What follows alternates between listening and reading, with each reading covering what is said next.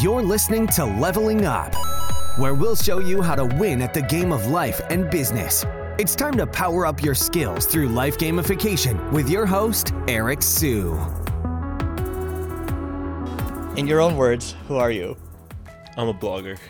Yeah? Yeah, I I blog and I help people build better websites. That's well said. You know, one time we were at an event and people were introducing each other. This is at a private dinner. Yep. And one guy walked up to Syed. This is Syed Balkhi, everyone. And uh, founder of Awesome Motive. He has a bunch of WordPress companies. And uh, they're like, So what do you do? And Syed was like, I'm a blogger. And Oh. then the guy immediately was disinterested and he walked away. yes. But I am a blogger, right? I do. Uh, I started WP Beginner, which uh, helps people build better websites using WordPress, and WordPress is this open source software that powers 43% of all websites on the internet. So Yeah. I'm a blogger.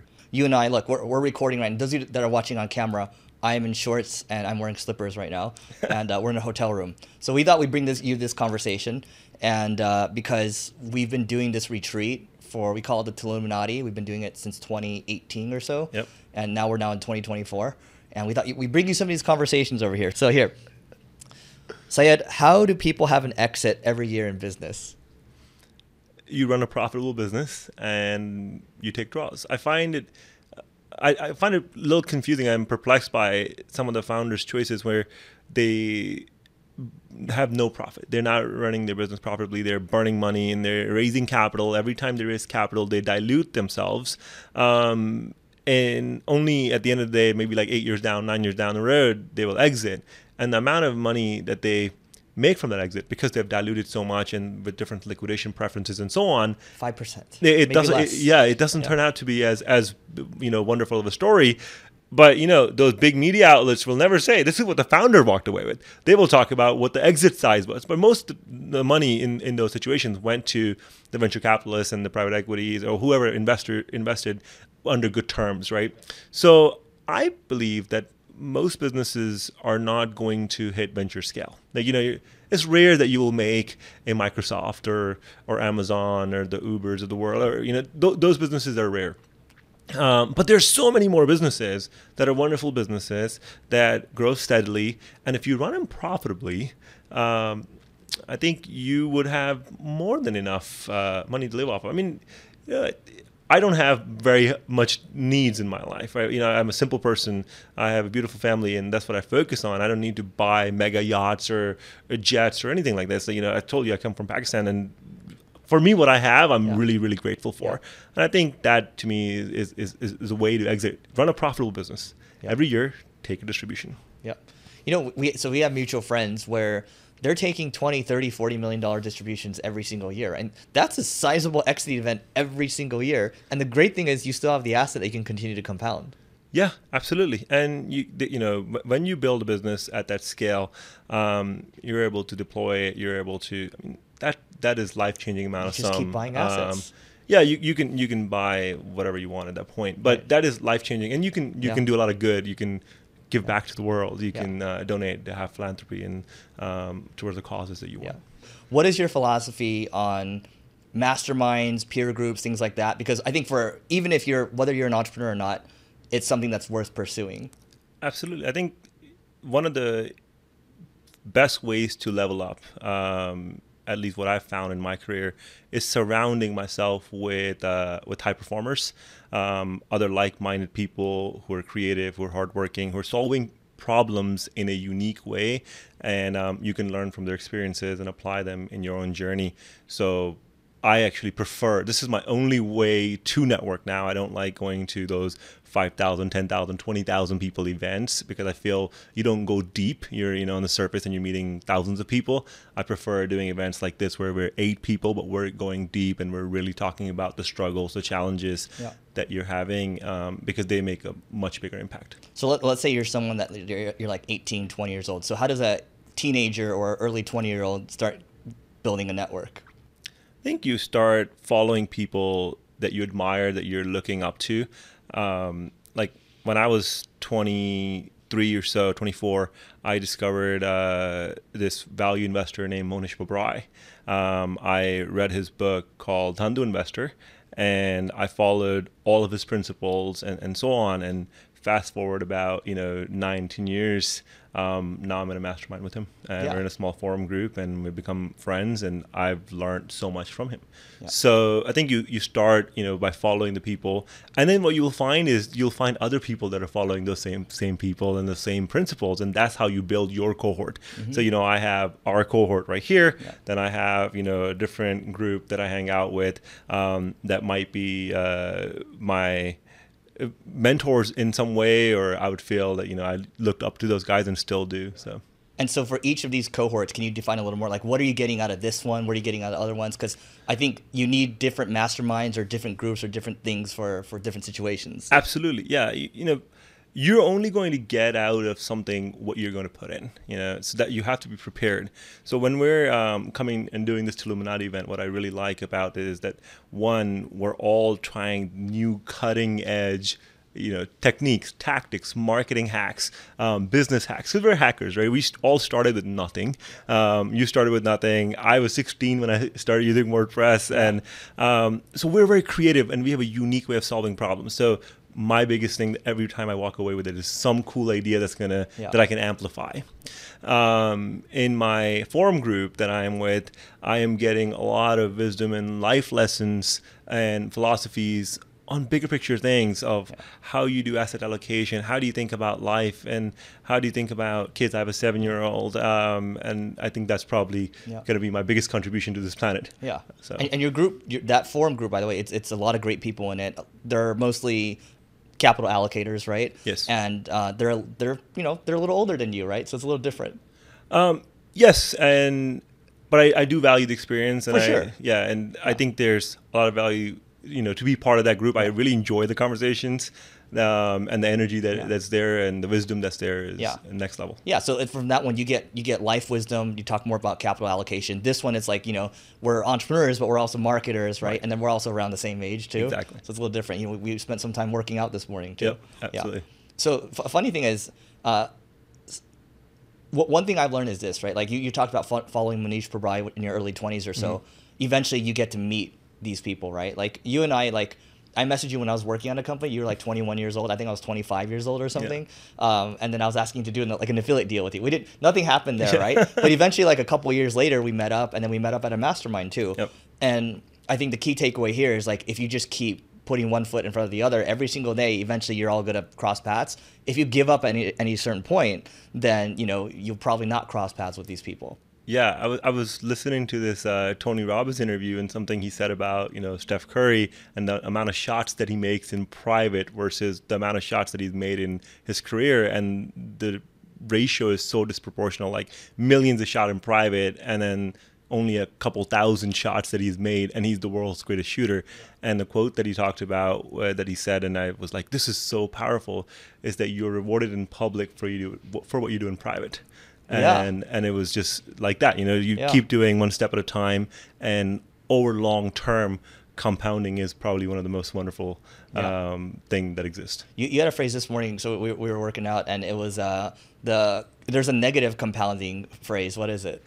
uh, well it was a mental model i was talking about that that i came up with i call it the frustration coefficient um, and i think it leads us to make irrational decisions that will interrupt compounding unnecessarily. And as the late great charlie munger said never interrupt compounding unnecessarily. Um, and the frustration coefficient it's as real as gravity. You don't see it but it's happening. And the way to think about it is let's say somebody did something and it made you a little you got a little annoyed. You didn't say anything. The next time that person did the exact same thing nothing different but your annoyance factor is x plus one.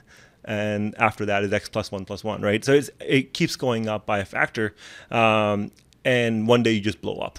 And that can lead to a lot of negativity relationships getting broken maybe you, you end up selling a business that you really loved um, because you were frustrated about the wrong things. Your perspective on it and your attitude towards it was not right. So frustration coefficient can be uh, deadly and you need to be mindful about that. So that's a situation where you should interrupt the negative compounding.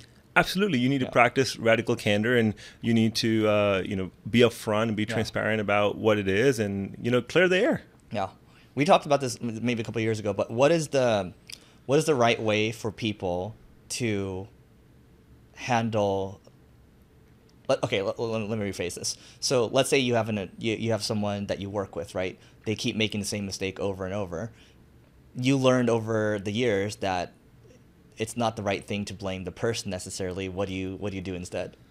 Well one it's important to emphasize to the other person is that you're in the same team and you're working towards the same goal and towards the same mission. And when you approach the situation that way, it's no longer a personal attack on the other person. And when you're talking about, hey, I care for you and I am giving you this feedback because I want you to see you do better. So it's not about critiquing the person, you're critique, critiquing the situation and learning from that situation and how we can do better. And that's what all of us are doing, anyways, all the time. You know what's interesting? It, it it works, right? It works to an extent, but some people they take it so personally still, even if you say you're attacking the problem, and then it's just like you just see them get more and more defeated. Others they get more and more motivated when you do flip it, right? Yeah. Um, have you seen that happen? Well, I think you know it's hard not to take things personally because, if, especially if you're a high performer and you take pride in the work that you're doing, and if someone comes in and says, "Hey, you know, there might be some opportunities for us to improve," one, you got to take a step back and say, yes, everybody can improve and nobody's perfect, and that's just sort of like your self awareness at that at that level. Um, but when that happens, you have to stop, take a pause, and you know bring that centering exercise back. Hey, remember, I am not attacking you. I believe that you are very capable. You're a smart person. You're a high performer. Um, and we're working on the same team. So our goal is not to tear each other apart. Yeah. The goal is to tackle the problem head on um, and learn from the mistakes that we're making or the opportunities that we have to improve. And if someone says that they have no room to improve, and I think you know you you've hit an impasse. Yeah. Well, let's let's let's let's go with this one. So, you know, the, the air gets thinner as you continue to climb higher, right? And you know, earlier we talked about the importance of masterminds and everything, but how do you maintain your friendships with other high performers? Because high performers like hang out with high performers, right? Yep. Um, I think you always have to have something valuable to contribute to a group. If you are a taker over time, um, your circle will get you know smaller and smaller. Um, but if you give unconditionally, uh, it, what it does it it compounds goodwill. I think that's probably the most powerful form of compounding is when you're compounding goodwill in the world like relationship capital. relationship capital um, I, I just say compounding goodwill because th- there's no um, i'm not expecting anything in return if you yeah. ask me a question today about anything that's going on in your business and i you know share my perspective or my experience with it i don't own any equity stake in your business mm-hmm. there you know whether you do that or you don't do that it has no impact on my personal life whatsoever.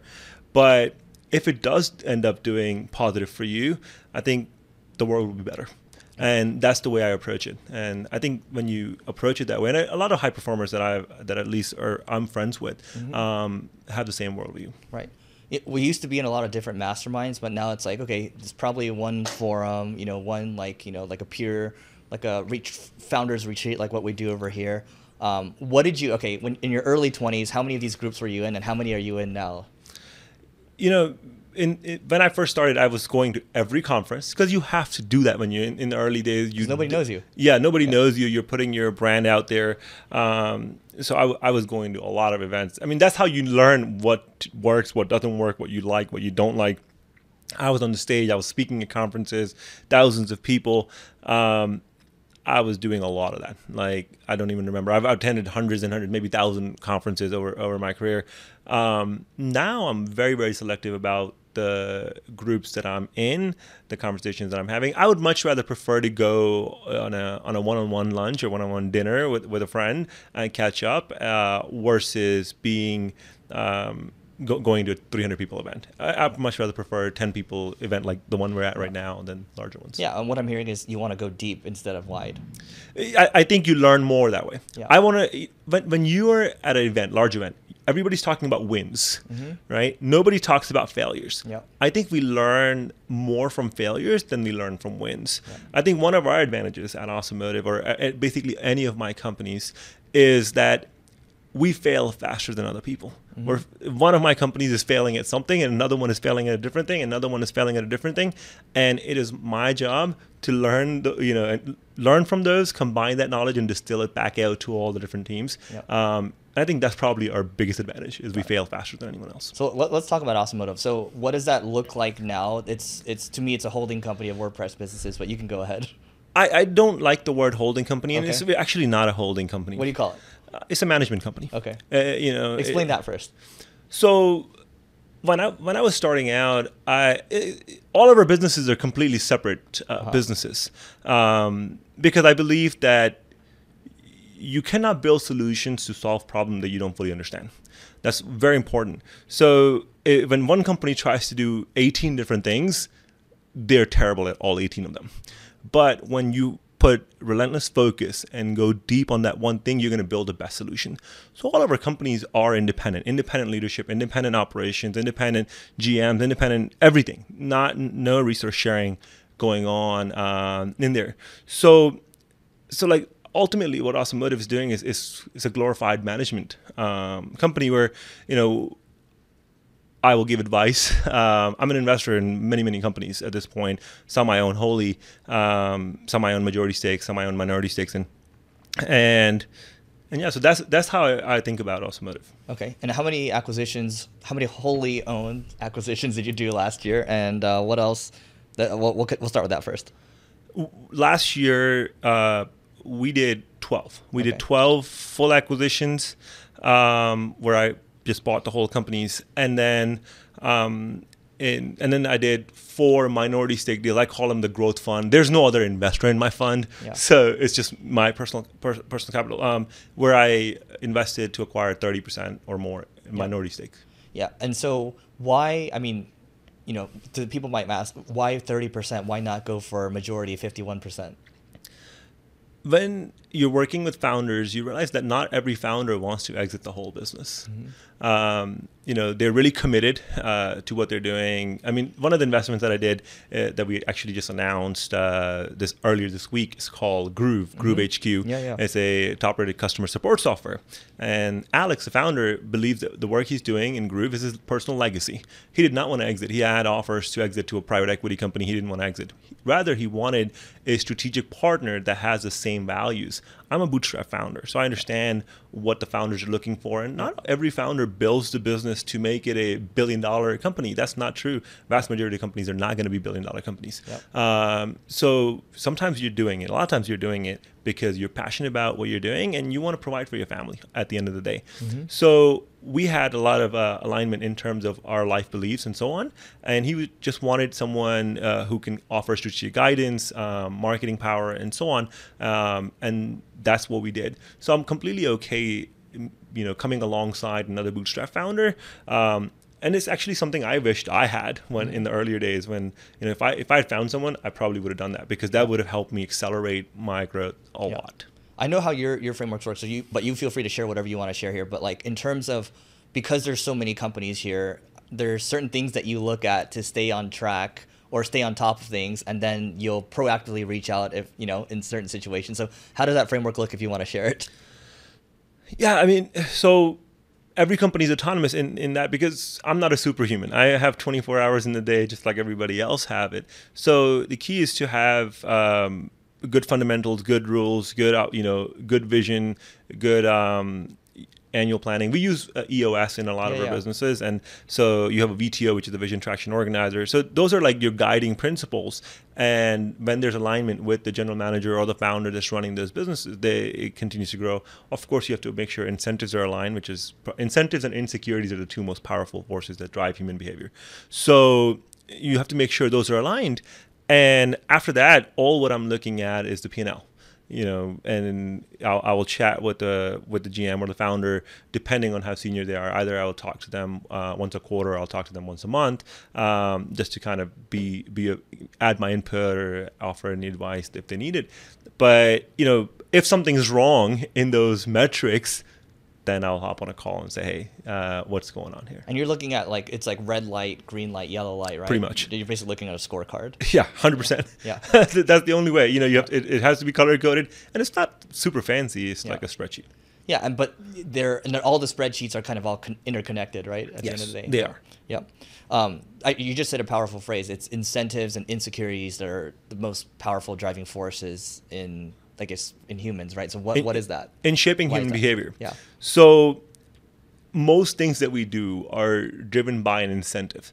So, for example, if you're working out every morning like we did today, um, that's because we want to live healthy. That's an incentive. But what's the real incentive? We want to live longer. We want to have a better quality of life. So th- those are the incentives. Now, for some people, it might be that their insecurities might be driving it. Maybe they're like, I want to look good. Maybe they think they don't think that they look great yet. Maybe they're like, hey, I want to fit in uh, in better clothes or you know shape fitted clothes or whatever. So it could be insecurities, it could be incentives, but almost always those are the two driving forces that are um, shaping human behavior. And I actually believe there is a thing called an insecurity score. Oh, Okay. Um, and it's invisible, just like the, the, Okay. uh, the frustration coefficient. So you, you will have in, in your company, then you'll find this is you have someone that's a very high performer and at their job. And you both agree that they should be promoted because, of course, you want to reward uh, your team members and you want to help them grow in their careers and they go in the next role and they're crushing it. And then they go in the next role, they're crushing it. And then they go in the next role, and all of a sudden, the performance just tanks. And you wonder what happened. Um, what really is going on sometimes? Maybe, maybe you hit the ceiling and maybe they're, they're not skilled and, uh, you know, maybe you gave them a little challenge too big, at which point you can identify those. But what I have learned, a lot of times, it is around insecurities.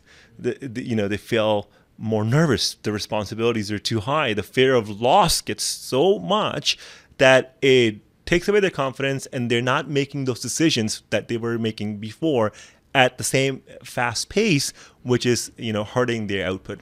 So I call that the insecurity line, and then you need to make sure, okay. Um, you make a fair checklist at that point. What are you afraid of? Um, and you write those things down and you, and you figure out how you can eliminate those so they can continue to make those decisions faster like they were doing before so they can continue to be a productive member of the team.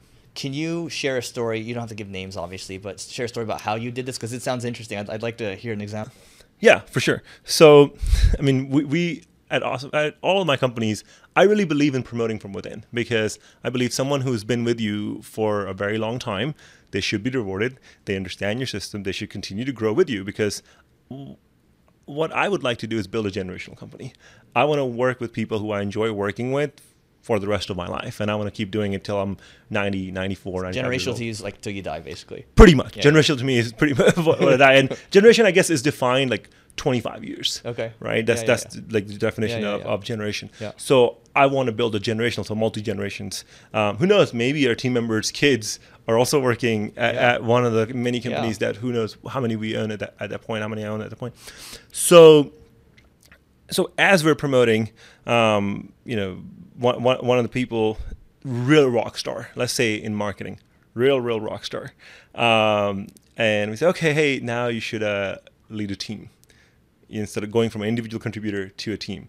There's some roadblocks there. Oh, well, should I, like, you know, they're great at individual tasks, but not okay with giving feedback. So you need to, you know, provide them with training and so on on those things. Um, but then there's an insecurity, like, hey, this was my peer before, and now um, the relation dynamics have changed, and I feel that if I give this, you know, feedback to that, my relationship might be, you know, broken, and that's insecurities. Yeah. Because you're negotiating with yourself at that point. Yeah. You should never do that. And So is this something? By the way, like it sounds like this is uh, the insecurity score. Is, it feels like it's helpful to refresh for everyone in the company every quarter or something like that. yeah especially if you're a manager and you have you have teams um, you need to be on the lookout for that you know uh, and this is one of the things that eos helps with if you have the l10 scorecards which is a level 10 meeting if you read Mm-hmm. Yeah. the book traction by gino wickman it talks about that but um, if you have those scorecards and the accountability pieces you will know uh, when someone who's a high performer they drop. Usually when when the performance drops for a high performer it's because something external has happened. Um, maybe something's going on there in their life. Maybe maybe something uh, you know is impacting. the- Maybe the role changed, this environment changed, uh, and you need to be aware of that. And when you you know double tap on that, double Yeah. click on that, And um, so, it reveals. and is that you doing it because you know us as entrepreneurs, like we're not the most empathetic people. But I have your personality score. I have mine too. I know Yeah. how empathetic we are. But like, it's we build frameworks. So Yes. how, who does this for you? So you know, I, I have to work myself to do this. Um, I'm very straight shooter, right? I'm a busy. I like to say I'm a WYSIWYG. What you see is what you get, Yeah. um, and I have to work on that and make sure that you know when I'm presenting the feedback or giving someone feedback, I'm conscious of the feelings of the other person as well. Um, but what's the most important part is that my goals are aligned with the other person.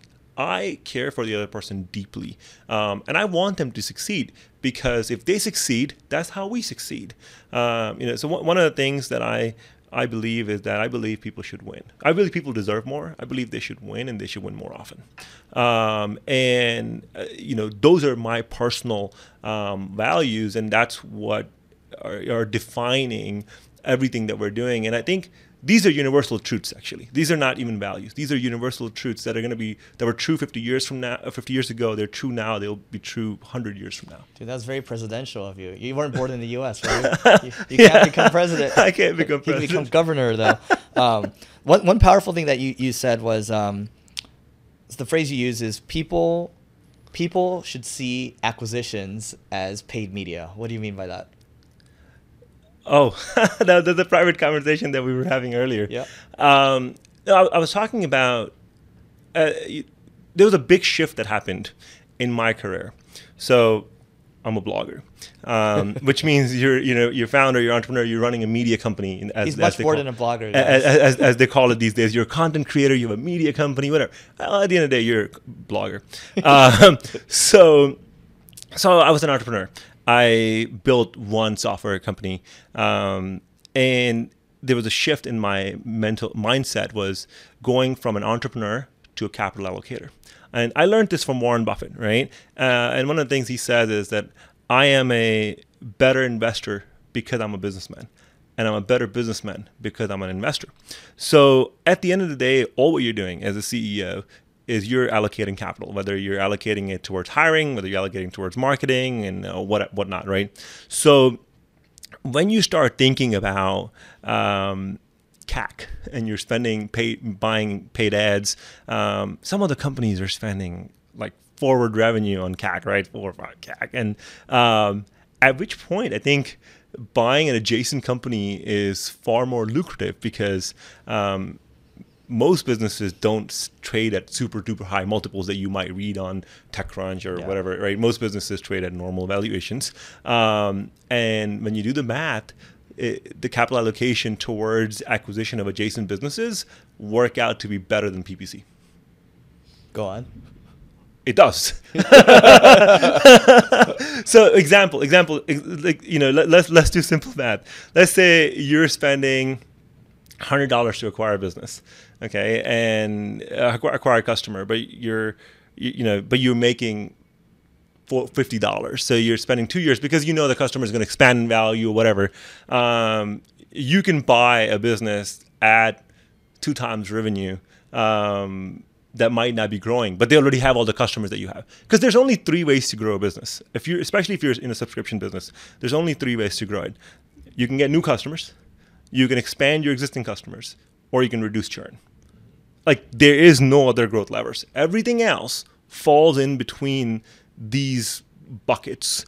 Uh, and when you say, okay, well, new customers, how can you do it? You can make YouTube videos, you can um, buy ads, you can do content marketing. I mean, there's a zillion ways, but probably the best way is you can just acquire another business. You buy a company and then you can expand those customers too if you have adjacent Absolutely, services and, and absolutely. products. The the the math works out to be much better. Yep. And how you have create I mean because you've been in the WordPress space for what 23 24 years? No, so 17 years. I started in 2006. More than half my life. I'm 33 years now. Okay. So more than half your life you've been in the WordPress space and so you're known, right?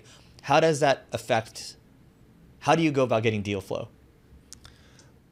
Well, now, um, especially in the WordPress space, when someone wants to exit, especially an entrepreneur, you have to think about what's important to them in in the deal. Of course, valuation is important, but entrepreneurs want to make sure that uh, that the customers are taken care of, the products are taken care of, because it's their legacy. Nobody wants to sell their company to a sleazy private equity company that's going to kill Yeah, it. yeah. Uh, that- that's that's nobody's vision. You Nobody. know, it's ironic. It's the PE firms actually do a pretty good job at the end of the day. the, the good ones, right? the good ones. Yeah, yeah, yeah. The good ones. I think there's a lot more horror stories than than, than the good ones. Same with VCs. Um. So, so I think you know that because of having a good reputation, all the founders um, reach out to us directly now. Um, of course, like you know where I see synergy or if I see a strategic fit, I will reach out to the founder myself too. Um, but having a good reputation helps. Having good relationships help. you actually do a really good job of being not too front facing, kind of behind the scenes a little bit. Like you're seen just enough Yeah. where like you're a known entity, right? Um, and I think that's actually the best place because it's uh, it's best to become wealthy and anonymous, right? So, and I know you've been very intentional about. It. So, if people want to do that, how should they go about it? I think y- my philosophy is that I should let my work speak for itself instead of me going on camera and you know touting my own horn kind of thing. Um, okay. Speaking of which, um, what are the economics of buying gas stations? Why should people buy gas stations? Let me can I give you a story maybe okay so when i moved to us i was 12 years old in 2003 my dad um, his degree didn't validate so he's a mechanical engineer by trade um, but moving to us he would have to go get recertified and everything um, and you know there's three of us kids and then one my brother was on the way um, so the only job that my dad could find was working at a gas station so not owning a gas station nothing minimum wage um, you know gas station cashier you know also the janitor, also everything. You know, that that operator does everything um, on it. So my dad worked 16 hours a day, um, every day of the week, pretty much. Uh, on the weekends, he had a third job. So he had three jobs. Uh, Gas two- station? What was the two and three? gas station, gas station, and gas station. Oh, station. double. Oh, triple gas yeah, stations. Yeah, yeah, yeah. Wow. It, it- okay. it- it was it was gas stations um, where, where he was doing he was doing this. So he would go, you know, one shift in one gas station, go to the next one, change in the bathroom over there, uh, and then work that because that was the only way to make ends meet. Um, but what I learned from that, watching that, was people go to the gas station. They're not going anywhere. They're in the corner. You're going. You're gonna fill up your gas all the time. I was playing cricket. Uh, I love cricket and I met this Pakistani um, entrepreneur, and he was a sponsor of our team, and he loved playing. And he's like, "Hey, you don't have to pay anything. You can just play for the team as long as you know everybody treat treat each other nicely." And I really was, you know, inspired by him. He became my very first mentor. I was 14 years old, and I asked him, "How did you make money? Did you did you inherit it?" You know, as a 14 year old, I had no filter. Yeah. and and he, and he said, "No, I own real estate." I'm like, "What kind of real estate?" And he's like, "I own you know gas stations, convenience Oh. stores," and he has like hundreds and hundreds of them, right? And I'm like, "Oh, uh, that's pretty cool." So I learned so much. I would just go to his house to watch cricket games, um, and in between breaks, I would just learn, you know, How did you meet this guy in the first place? Playing cricket at, at a random league Just like a random. Okay. random league Yeah, just yeah. just just for fun it was Yeah. completely out of the blue maybe it was meant to happen i don't know um, so you know after the financial crisis a lot of people in real estate they're overly leveraged by the way leverage is what pretty much destroys any business right that's how you commit You suicide You don't really. You don't do any leverage. i don't do any leverage I, i've seen people get completely wiped out with Even a little leverage can wipe you out. yeah, if Yeah. you if you if you're not if you don't have Yeah. good margin of safety, um, I believe in operating with very large margin of safety. So, so what I did at the time, once my online businesses were making money, I didn't spend anything. Right, I was very very frugal. So um, I went to him and I said, "Hey, um, I would like to buy a gas station too because I've saved up enough money." And he helped me find um, my first several deals because um, there were so many at that time that were being foreclosed on because somebody w- uh, was either was going through a divorce during that time or had a lot of debt. Um, I've also purchased maybe somebody died and their state is selling it, and that's when you can get a value um, purchase. Well, how old were you? Um, I was in my twenties, early twenties. So, and so I bought them because one, they're corner lots. Uh, I'm not operating those gas stations. I'm, I I own the real estate, and they're leased out to publicly traded companies like Couche-Tard, right, that own Circle K and so on. Um, and they they pay you rent and they pay for your insurance they pay for uh, maintenance they, they cover everything right? So at the it's net net net. It's called triple net leases. You can look it up. Um, but it's headache free for the owner. And for me i was not sure what my digital business was going to do because nobody in my family has ever had a business considering i told you how hard my dad was working. I'm like well you know if all of this goes away at least i have this predictable income Right. that will sustain my life um, and that was i think was a pretty important and uh, shift also in my journey because once i had that peace of mind i was no longer stressed um, about things. So i'm like okay if something goes wrong this i have this as a backup. I was able to make more bold moves in the business. Got it. So, and let, let's say if you use simple round numbers, it's if someone invests like hundred dollars, what are they expecting to get back from from a gas station? I mean, it, it, depends on what you're what you're buying it at. I think it, most of the value is done when you're buying it. You know, most of the risk is covered when you're buying it of what price you pay. That's how you protect yourself. Um, I've seen gas stations trading at four percent cap rate, which basically means if you put 4% hundred dollars, you make four four four dollars. Yep. Um, but that I think that's a pretty terrible deal. Generally, I mean, you know, unless you know you know something else about that land that other people don't know. It has Um, oil under it. or, or maybe this is underpriced, right? yeah, yeah. So so whatnot. But um, uh, typically they can be better, better than that. Um, like m- everything that I bought was in the eight nine percent, and now they're much more uh, higher because they're um, the rent has gone up. Because That's I've owned them. amazing. That's Yeah. like S and P level. Yeah, yeah. I- S&P level, because yeah. you because I bought them low. Yeah. I bought them low at the right time, um, on under the right circumstances, and so on. I'm not Yeah. going and buying in open market. Yeah. By the way, I mean, here's just the side quest over here. You're, I know you to be a really good negotiator, and so what is what are your philosophies around negotiating? Because that's how you get these like eight nine percent cap rate deals. So Well, I think the most important thing in negotiation is your power to walk away and having no emotional attachment um, to it. And for me, that was the case with just about every real estate. I had no emotional attachment to that. I see it as a vehicle for my family's safety. And um, so, like, if, if I can get it, I get it. If not, you have to stay disciplined. In investing, I think most of the mistakes that happen is when you lose those disciplines, when you lose those checklists. Um, you say- you know, and you say, okay, um, I'm a wonderful operator. I can turn around any business. Uh, I can do this. Like, you know, after you have your first success, you think you can. You're you're unstoppable. You're invincible. Yeah, yeah. Right, and and and that's not the case. In most cases, uh, I was I was reading uh, a Berkshire letter from the 1980s, uh, and and Warren uh, writes in there is like he says, you know, when when you put in vast majority of cases, with few exceptions, when you put a highly reputable management team um, with a business that has a reputation of having poor uh, fundamentals, it's the reputation of the business that stays intact. yeah, so, Yeah. um, so I think you, you have to stay disciplined and you need to know that what your capabilities are and what your circle of competence is. what else have they said? They, they've also said like hire, uh, make sure you have a business that where an idiot can run it because eventually an idiot will. yeah, they do say that. Yeah, yeah, yeah, yeah. Um, so speaking of frugality, have you have you read the the Elon Musk book? no. so entertaining. Uh, I- I main heard thing is, it. is is he's extremely frugal, right? And if you look at some of the best entrepreneurs, they're extremely frugal. So, what are your philosophies in terms of uh, how do you, how you can actually continue to stay frugal? I think our you have to look into what's your desire for spending. Why is that desire there?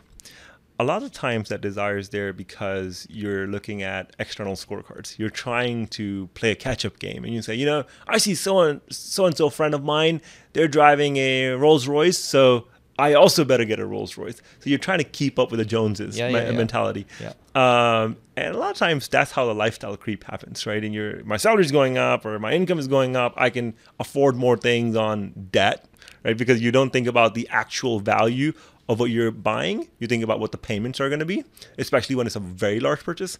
You know, if you if you're buying like maybe a expensive watch once or expensive clothes once, whatever, it's not. It, it might not be destructive to you. But if you're going and buying multiple real, real estate, you know, million millions of dollars of things, um, those can, especially when they're leveraged, can be destructive. So to avoid lifestyle creep, I have certain principles that I follow. Um, I like to offset my expenses and depreciating assets that I might purchase with an appreciating asset. Um, so you want to give the Sully example? Sure. So my, my, my son Solomon, when he was being born, um, I was like, well, how much is this going to cost? Um, you know, because your lifestyle expenses go up. You know, anybody who has kids know that. Their diapers, their school, their this, all, all sorts of things. So I said, well, you know, if something is to happen to me, it's not easy to run my business, yeah. right? It, it, like because you have to spend half There's your life. So in much it. knowledge, right? Yeah. There's so much knowledge that I picked up over 16, last 16, 17 years.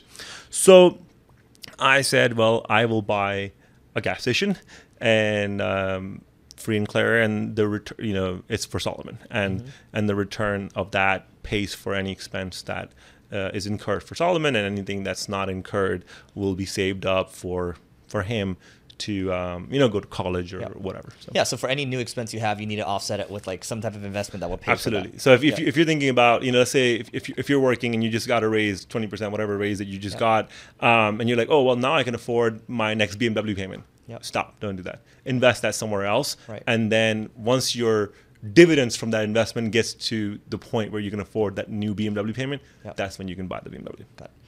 By the way, like in in investing it's about not selling assets at the end of the day because you don't want to inter- interrupt compounding, right? But so here's the thing with that: it's um, what if, like, let's say someone's in college and they have you know money in stocks or whatever it is exactly, but then they need to pay for expenses. So what do they do there? Should they get a loan? What happens? I, I think it's uh, it's not quite that you should not sell. It's not quite that you should not sell. It depends on what asset it is. Avoid selling. Um if it's a wonderful asset, yeah, you should avoid selling it at that point. You know, you you should find another way, maybe um, figure something out. But it's not. It doesn't. That doesn't apply to all assets. Like you know, sometimes you have, you have, when you're buying a stock, you're buying the underlying business. If the fundamentals of the underlying business are changing and you have no operational control in that business, the wise investment move would be to take your profits and move on to the next investment idea that you have. Um, so that's that's the way I think about it. But let's say you own a great piece of real estate and it it doesn't cost you too much and you know it's lucrative and you know this area is going to grow they're not making any more land like lands were the original nfts i guess right whatever so they, they, they, don't, they don't make any more of those yeah. um, so you may not want to sell it. You can hold on to it if you have holding power. You can hold on to it um, over long terms of time, unless you have a better idea. Uh, right? It's all about if you have a better investment thesis. Something else came up, and the opportunity cost of holding this is more than the benefit here. So. I don't think I've ever shown you this. This I'll show you like once we stop recording. There's this this chart because when we are taught growing up, at least my parents, it was like, oh, you got to own you got to have a, a, big home, 401k, and all that. And you think most of your assets go into that, right? right? And so when you look at the net worth of someone that's under 100k or a million or whatever, even under 10 million, it's mostly like the home, right? Maybe there's some stocks here and there. But once you go like 10 million to 100 million, it's mostly business. Your business, right? Yeah. So like, is is that how your asset allocation is is split up right now, or? Well, I have a pretty diversified portfolio from an asset allocation perspective, but it would be it will be fair to say that vast majority of a large not vast majority a large percentage of what I have is in the businesses. Yeah, and the reason is because we can control it as much as we can. Well, so I in your investment in, in, anything that you're doing, you have to figure out what is your edge, mm-hmm. what is your competitive edge. Because look, if I try to play basketball against LeBron James, I'm gonna lose, right? It, yeah. So I don't have any advantage in playing basketball with LeBron. But if LeBron tries to start a WordPress plugin business, mm-hmm. I think LeBron's going to lose because you know it, he has certain certain he doesn't have the same advantages, right? So right. you have to find what's your circle of competence, and you need to find what is your edge, right? Um, so that makes a that makes a big big big difference, and I feel that in this small business software category that I'm operating in uh, for a portion of, of the businesses that we have, um, I do have a unique understanding of that audience because I write the blog. I, you know, I talk to those customers. I'm reading the feedback that they're sending in, and, and so on. And I feel I, as a business owner, I also understand the problems. Like the, one of the biggest reasons why I invested in in Groove was because I'm really upset with my current help desk software. Right? They keep raising their prices. Uh, the platform is buggy as heck. Um, it's not scaling for us, and I'm like, well, I should just build one or buy one. And then you know, if I can buy one, it's faster and better. Um, so I looked around the industry, and I I talked to many people, and they all had the same problem. Front too expensive. Zendesk too expensive. Everything nobody's happy with it. Uh, their solution and i'm like well this thing looks really good. It does everything i need and like 30 40% cheaper. So like let's let's go do that. So a lot of the solutions that i'm i'm investing in are solving the problems that I am having in one of my many other businesses. So, like take take like Uncanny Automator, which is like you know Automator plugin for WordPress, um, is Zapier for WordPress. Oh, I, am tired of paying the Zapier tax. The, if you the cost per it's pay per task. Yeah, pay per task. I call it the Zapier tax. Yeah. I pay enough taxes in my life. I don't need to pay a Zapier tax. So so I said, well, this is this this cost is going up. I don't want this. Somebody ha- this can't be rocket science. Somebody has to be doing it. And guess what? You know, there's these entrepreneurs, Ryan and Ken out of Toronto, they had built this for WordPress. And I said, I want to partner with them. So I invested in their business, and now they have 150 integrations. Um, th- that does everything from sending the data from your WordPress website to a spreadsheet to sending data from one website to another site to another site. Yeah. You can have all kind of recipes, right? Yeah. And you don't pay the per task fee. Yeah. So I feel that's my unique advantage as a business owner, as an operator, and especially in this space, I see the problems firsthand. And if I can find a solution that satisfies me and our needs, I'm sure it will satisfy many other people's needs because it's not really that that yep. big. And, and, that's the philosophy. Uh, that's your philosophy, and definitely you should stick with it. I, uh, yesterday, I was before we were picking you up at the airport. I was like, man, I, I think you know, pay per task Zapier. They've been doing that. Intercom has now switched to pay per ticket solved. Right, they charge a dollar per ticket. Right. I'm like, man, is this going to be the rise of pay per task? It's like I don't know, man. It's it's uh, I don't know. Like could be. That's how I see it. I don't know how you think about it. I think people want to be billed fairly. Yes. Okay, and and you ha- you have to deliver the value if you want to charge yeah. for it. So if the ticket doesn't cost a dollar, right, and you you want me to pay you a dollar, yeah. if at scale everybody's gonna move away from it. Yeah, it's it can't be something like, oh, am I on the right page? Solved. Like that right. can't be a dollar. Yeah, no, yeah. no. So so so yeah, value you know value proposition has to be fair. It's got to be commensurate with the value, and I think you know in the future with AI you'll be able to quickly do that value calculation there. And maybe you can line item that all out, but we're, we're far away from that right now. Yes, uh, with any new technology, what what I've observed is that it there's a adoption window, and that's always longer than us tech enthusiasts anticipate. Oh, so, yeah, the internet so took forever. Internet took forever, right? Yeah. And and if, if you think e-commerce is huge right now, e-commerce is such a small fraction. If you think about the number of total retail stores that exist in the world, how many of them have e-commerce presence? Not many. No, not many. Yeah. Vast, uh, vast majority of them don't. Yeah. Like I'm talking about super majority. Like ninety percent plus. Yeah. So and even so, the blockchain stuff going to take a very long time. Very, very long time. So yeah. I think same, same thing uh, with AI. AI is very very powerful. Um, but if you if you ask most people, they're maybe just using the basic ChatGPT oh, yeah. for the very basic Mid prompting yeah, and and and not not to the scale that one would. So so so yeah, the adoption will take take some time. So a couple more things from my side. I mean, um, we talked about some stupid investment mistakes even even yesterday, right? Um, so what are some stupid investment mistakes? What are some Syedisms that you got for this? Bulkyisms. Bulkyisms. Yeah. Oh man. Um, well, one don't don't think that you're you're a turnaround king. Um, that, that's that's that's important. you know, just, I used to think that. Yeah, I think I think that, that that's a lesson you only learn after you fail. Um, don't think that you can just go in any industry and and and really like I thought. Oh, maybe I should start a fitness blog because I'm clearly very good at blogging. Did you really? I did, and it failed. That's why I never talk about it. wow, getting Um, vulnerable. So yeah, is when, so here's like so I had WPBeginner doing well. I created this List25 like a listicle uh, blog that went really viral on YouTube. You got a ton of Right. subs. Two Yeah, million, three two million? two and a half million subs, half a billion video views. Yeah. huge, huge, right? And I'm like, man, I could go in any space. They got the Midas touch. Yeah, make a blog and, and, and go. So I'm like, you know what? Fitness. Fitness is huge. I should go in fitness. Yeah. Bust. Yep. Right? So so you have to stay in your in your circle of competence. I think that's very important. The other thing is avoid overpaying for things. Operating with a large margin of safety. So a lot of times people say, well, you, if you know, if you if you have cash on the balance sheet, that's not good. And you say, well, look at Berkshire. They're sitting on 150 billion dollars in cash because patience is very very important um, in investing, and that's that's a trait that is hard to learn, really, really hard to practice. Um, the ability to sit there and do nothing. Uh, like 2021, right? Valuations for businesses started going through the roof. You sat pat. You didn't do much. I didn't do much. Yeah. We bought one business or maybe two that year, um, and we just sta- stayed on the sideline because it didn't make sense. So, so having having that discipline is important. And, and the old me would have just said, "Yes, I want to be. You know, I have a checklist. I'm trying to impress other people. Yeah, if yeah, I yeah. don't do like, so we did 12 acquisitions last year, right? If I don't do 12 acquisitions this year, I'm not upset about it. Mm-hmm. Right? I'm not trying to impress you or anyone else. Like if, if I write my year end review, that's one the only blog I write on my personal blog, right? At, at the end of the year, the year end recap. If my year end recap next year says I only bought three businesses, I don't care.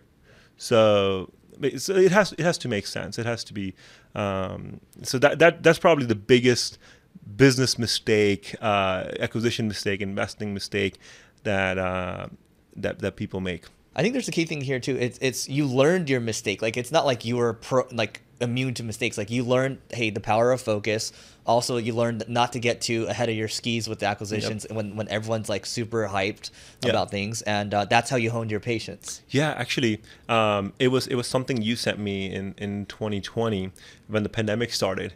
Um, you sent me this uh, this PDF which had maybe like a hundred stories or something of entrepreneurs talking remember about that. the 80s or whatever the big crash in the 70s 80s right? Yeah, yeah. and do you know there was one one theme in that uh, in that as you read of course everybody had a different business. They had all failed and they were writing a memoir right? Um, the common theme was over leverage. That's what killed them. Every single one of them over leverage because they did not operate with margin of safety. So the three most important words in investment is margin of safety MOS. Yeah. There you have it. All right. And by the way, uh, because you and I we we both have these Charlie Munger and Warren Buffett bronze busts. Like you have it right in back of Yep. you, right? Um, what are your favorite some of your fi- favorite Mungerisms, Buffettisms before we get out of here? Oh man, I have I have so many so many of them. You know, the one that I really really like about from from Munger is to never interrupt compounding in necessarily um, inversion, invert, Always always, invert. invert. Um, I look at every situation how I'm going to die. So like, I think there's only three mental models. Well, I use many mental models, but there's three that I use more than others. Um, first principles, second order thinking, and inversion. I think when you combine those three, you you will avoid most things. Uh, you know Buffett's rule of uh, investment: number one, don't, Don't lose, lose money. money, yeah. Two, don't forget rule number one. Yeah. I think that's very very important um, rules, and just that discipline. You can listen to their annual letters over and over. You know the meetings, um, and pick up new ideas. Yeah, Bu- Buffett's so Munger's it's more like phrases you can remember, right? Buffett's got like paragraphs and things, and the, the Buffett one I remember is more so like most people just don't want to sit around on their asses, or maybe it's a Charlie Munger thing, and just you know wait to get rich. Right. Actually, yeah. You know, it, it- compounding is it, it, it takes time. The most one of the most important uh, you know factor in the compounding equation is time. Uh, you know, there's all sorts of compounding calculators. You can say, okay, uh, if if you set aside a million dollars right now. Um, and you know, say it earns like seven percent or whatever uh, for for hundred years, how much you think it will turn? Uh, probably like close to like 800 million. If that dollar purchase, purchase amount was invested um, from the time period, just in an aggregate, you know, index, if there's if there was such a thing at the time, uh, over the period of time, it would and the amount of doubles in in 10x's it would have done, it would be worth like far far larger amount, an order of magnitude bigger than the value of the entire Manhattan Island. Wow. so, Yeah. so I, I encourage you to pull that up, maybe add it in the show notes or something. Um, I think it's a, Yeah. there's always the different perspective. two more things over here. So you, I remember, so you you invited me to come over to you one of your growth fund meetups, right? Yes. And it's an annual retreat that your portfolio companies do, and it's awesome. Everyone's hanging out, everyone's having meals. So do you want to talk about that a little bit and kind of the benefit for companies to do stuff like that? Yeah, absolutely. So we do we do this twice a year, um, generally March and September, so six months apart, uh, where the founder or the general manager, basically the people that are leading these individual businesses, get together because, as I mentioned, they're operating autonomously, independently. So they have their own thing to do. They, they don't have the time to sit around, talk to each other, and, and so on. But as I said, one of our advantages is that we fail faster than other people. We're learning from our mistakes. So when you were there, you, I'm sure you saw we talked about, hey, what were some of the wins that you had? What are you, you know, what did you learn in, in this last six months? So you, we go around the group. Uh, it's essentially a mini founders network, mini leaders network, and they're sharing uh, stories about from like 40 different businesses that that, that are in that room, um, and it just amplifies the knowledge transfer. Um, and I think that's a very big challenge that most businesses have, uh, especially as you're growing, is a knowledge transfer gap. And the knowledge transfer gap continues to get bigger and bigger, and that's how the businesses stall, Yeah. the growth stalls. Uh, and you need to make sure you're bridging that gap if you want to keep scaling. Yeah. And the Growth Fund Meetup allows uh, allows for that. It's all c- just communication at the end of the day. Yeah, communication. Also, you know, like one of the things people say, well, you know, Syed's one company is promoting the other company, um, and that's not natural. That's not by default uh, or, or design. Each of the general managers have full autonomy on the on what they choose to promote, uh, whether it's uh, our own solution or sometimes not our solution, right? So, i- like, imagine if me and you get here together, and I'm like, "Hey, Eric, I'm thinking about uh, promoting PPC agency to my audience." Because we're friends and because we are hanging out, and I see there's alignment here, we might partner up and do that joint venture. Right, right, not right. even joint venture, just like cross promotion deal. Yeah. So th- that I call it alignment. Mm-hmm. So we set aside an hour and a half to two hours, uh, you know, of the day, and I just call that time period alignment, alignment, alignment. So, hey, GMs, founders, talk to each other, figure out where you see paths to grow, and they will talk, and a lot of good come out, out, of, out Yeah. of that too. and do you want to explain kind of the, the setup for this? Like you have multiple houses, like the food and everything. Um, yeah, logistics. Yeah, so you know, it started. You know, it's basically every company that I own um, or I've invested in. I invite the founders or leaders of that company, and we And are started. you with- paying for them or? Yeah, so the, those businesses, individual businesses, pay for for that. Imagine if you were going to a conference, Yeah. like you know, your business would So they're paying for for themselves. You're just setting it Well, up. technically, I'm paying I- for indirectly. yeah. I'm paying for all of it. yeah, yeah. But but the, you know uh, uh, the businesses, their respective their businesses, P&L's paying for it. Their P and yeah, Ls yeah. are paying for it. Um, and so we started with just doing it one house, um, and it was like maybe eight bedroom house or something like that. Um, and the one that you came was like 14 bedroom house in Orlando, and in that same neighborhood, we had like four other houses. Each of the other houses had like five bedrooms each, um, and we had like a commuter cars that were bringing people into the main house. Um, we've actually uh, outgrown the houses now. That was the last one that we did. I think the houses were so intimate though, Yeah. right? But as you saw, the theater room in those big houses. Orlando, by the way, if you're ever looking to do a big thing, this Yeah. reunion um, place is called Reunion Resort in Orlando, and they're massive houses, like 14, 16 bedroom houses, Yep. theater room, etc. So we were using the theater room for the presentation. Um, massive dinner table with like 26 people. Food was good. Food was really good. we Yeah, had a private chef there uh, and everything. So. Um, but that was the last one that we're we are gonna do at the at those houses. Um, the next one um, is gonna be in Turkey actually. Oh, and, yeah. uh, and we're gonna Bodrum? Uh, no, no, in Istanbul. Okay, all right. In. Istanbul, and like uh, and and yeah, so we're gonna we're gonna try hotels now because it's just very hard to scale houses at this point. Got it. Favorite favorite books that first books that come to mind. You can list. This is plural. Oh man, um, so I Psychology of Money is the book that I give to every um, cousin kid in my family that's graduating high school. Psychology of Money and Atomic Habits. Those are the two gifts for me when they graduate high Yeah, school. Yeah, that sets the base for the future. Absolutely. Yeah. Um, a book that I read last year from Morgan Housel, same as ever, was very good. Is it really? I have it sitting on my desk. Yeah, Is- same as ever. Okay. A, a lot of good stories. Um, Clear Thinking by Shane Parrish was very good. A book that you most people probably won't read or, or know about is um I read the trilogy on uh, this entrepreneur, a really great entrepreneur, Roy Thomson. Um, so so so Roy Thomson. Uh, the Thomson family is the richest family in Canada, right? The say Thomson the name, say the- there you go. Thomson Reuters, Yeah. etc. And uh, so he built a media empire and you know, radio stations and newspapers and so on. And I just find his journey to be so fascinating because he did so many acquisitions along the way. Um, so I think there's like uh, Roy Thomson, the Lord of Fleet Street, Roy Thomson of Fleet Street. I think that's the book, one of the books, and then the second one is After I Was 60, and then Yeah. the third one is the Thomson Empire. So th- that trilogy is uh, is really good for those who who like reading Yeah. about um, uh, amazing individuals uh, from from the past. So let, let me set this one up for you. Okay, so so basically, you told me about these books. There's the Rockefeller one, and then there's a Vanderbilt one. So, how should people think about passing on generational wealth to their families? That's a very uh, hard hard thing to think about because nobody knows how your kids are going to turn out. Um, you hope that you're doing everything right so the kids have a bright future, but no, you don't have practice being a parent. So best thing you can do is learn from history, learn from others who were successful and who have done it, and what went right and what went wrong.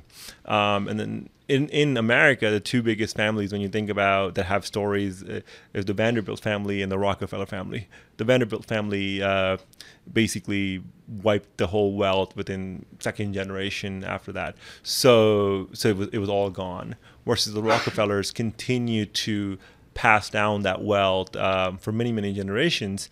And the big thing that that stood out there was the values that was imparted by John D. Rockefeller to his kids, and then from there onward, um, and it was a, a, lot, a lot around ledger keeping. Um, you know, spend a third, save a third, give a third. Um, to summarize the books, so one uh, was called the House of like Fortune's Children, um, and then I forget the other ones. Becoming a Rockefeller? Beco- yeah, becoming a Rockefeller. Be- being bec- no, being a Rockefeller, or becoming me. Uh, something, Something like, like this, that, something yeah. like that, and Yeah. you, you know we, we can add that in, in the notes. But uh, but yeah, so the, very starkly different um, and and and uh, ending outcomes. Yeah. So yeah, I, I haven't figured out um, what that's gonna look But it's like. because you're looking at patterns. I am looking at patterns. I'm looking at history to give me guidance. Um, you know, history rhymes and repeats, and uh, you, there's so much we can learn from from Yeah. those events. I, I think the, the the final thing we can end off with is that a lot of the stuff that you're reading, a lot of stuff that most people read are, are Lindy, right? Meaning that if they've been around for the last hundred years, they'll probably be around for the next hundred years. That's true. Um, you you want to find things that are, that are certain that that give you a certain amount of certainty among chaos because there's always chaos. Things that look like chaos right now will be there tomorrow and so on. The chaos just sort of change. We're always once in a hundred year events are always happening every other Every- week. yeah, yeah, yeah. so um, so it just depends. So, so I I do like to find read and find those patterns and also looking at um, annual letters. Yeah. Um, I do read those. Yeah, pattern recognition is everything. So, what is the best way for people to find you online, Syed?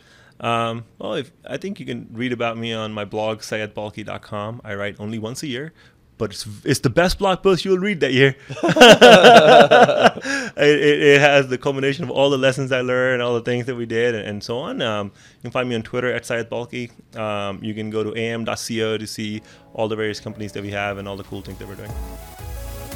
You may have completed this level, but many more bosses await. If you're looking to level up in marketing or business, just go to singlegrain.com forward slash leveling dash up to get access to our individual and team training programs.